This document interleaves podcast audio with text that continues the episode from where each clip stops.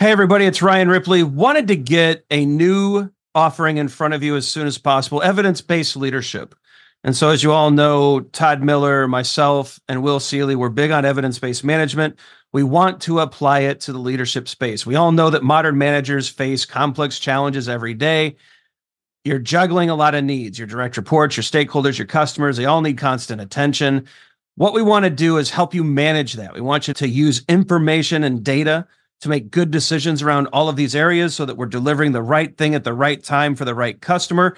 And we know that we're doing that because we're using data and evidence to validate all the things that we're doing. And not only that, we're not just looking at value, but we're looking at our capabilities as an organization. Can we deliver on time? Can we innovate effectively? Do we have too much tech debt? Do we have too many things in process? Are we unable to deliver when the market demands that we do? We look at all of these things with evidence based management. We merge that into a leadership uh, mindset and lens, and we enable you to make new and better decisions repeatedly based off of the data that you're collecting within your organization. It's exciting stuff. We hope you can join us. Visit agileforhumans.com forward slash EBL course. Join us in one of these offerings. We think you're going to love it. Hope you can join us. Use Agile for Humans, the number four to take another 15% off of this course. And uh, we can't wait to see you there. It's another day, another episode of your daily Scrum with professional Scrum trainers Ryan Ripley and Todd Miller. We get together each and every day to help you get better at Scrum each and every day. Like and subscribe, never miss a video. Leave us your questions and comments. Your comments and questions often turn into videos themselves. It's like magic. magic. Todd, how, how you doing today, bud? I'm doing really good today. Nice. We have another good question from the comment section, Todd. Mm-hmm. I think it's one we run into a lot, especially in our classes too. Mm-hmm. How do you build trust as a non-technical scrum master? Now, I left a comment, so I actually kind of went hard in the paint on this one. I'm curious how how you would take this one. As a non-technical scrum master, um, so I think there's a lot a lot of things that you can do. Um, one, uh, at least become a little bit familiar with what they're doing. Yeah. Right? Don't just say, well, I don't know how to code. I don't know how to do this. I don't know the technical side of it. Don't just fall into that trap. Uh, just if, if, at anything, it, you're not asked to become the technical prow, have a ton of technical prowess, but have the empathy for what is going on there. That's that's tip number one. Yeah, I think I'll do uh, tip number two. Um, you better make sure that you do what you say you're going to do. Mm right? And so if you say, hey, this impediment came up, I'm going to go crush it, go crush it.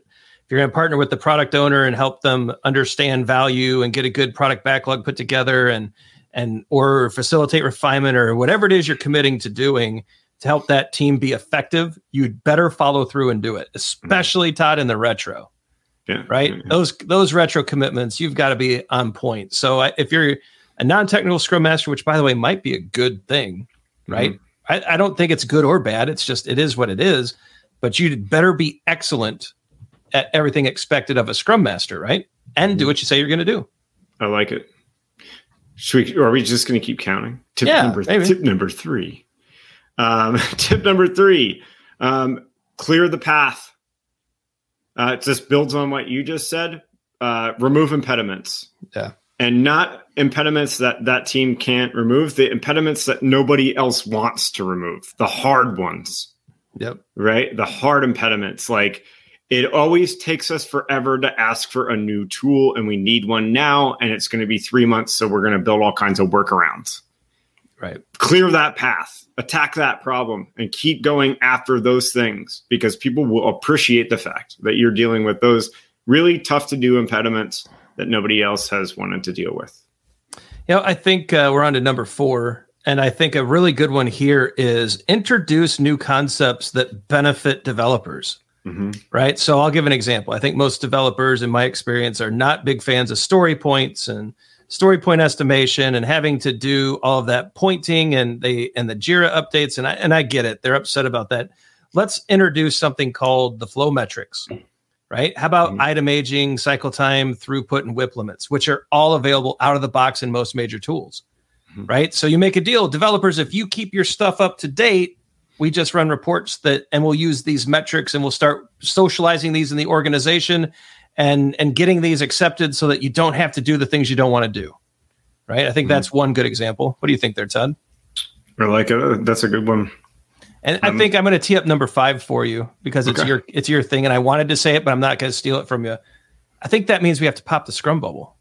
Yeah, yeah, yeah. I have a number six after this, but I think you're right. Like, tell us more about the pop the scrum bubble though before I pull out number six, because I, I, have a number six that I have like I'm stuck in my head. I have to get out. Love it. So with number five, with the pop the scrum bubble, get out, get away from the PO and the developers, and get into the organization, and start smoothing things out in the org. You know, work with finance, work work with HR, work with legal, work with the architecture groups. Make sure that it life is as easy as possible for them and your scrum team. I like it. What's yeah. your number six, bud?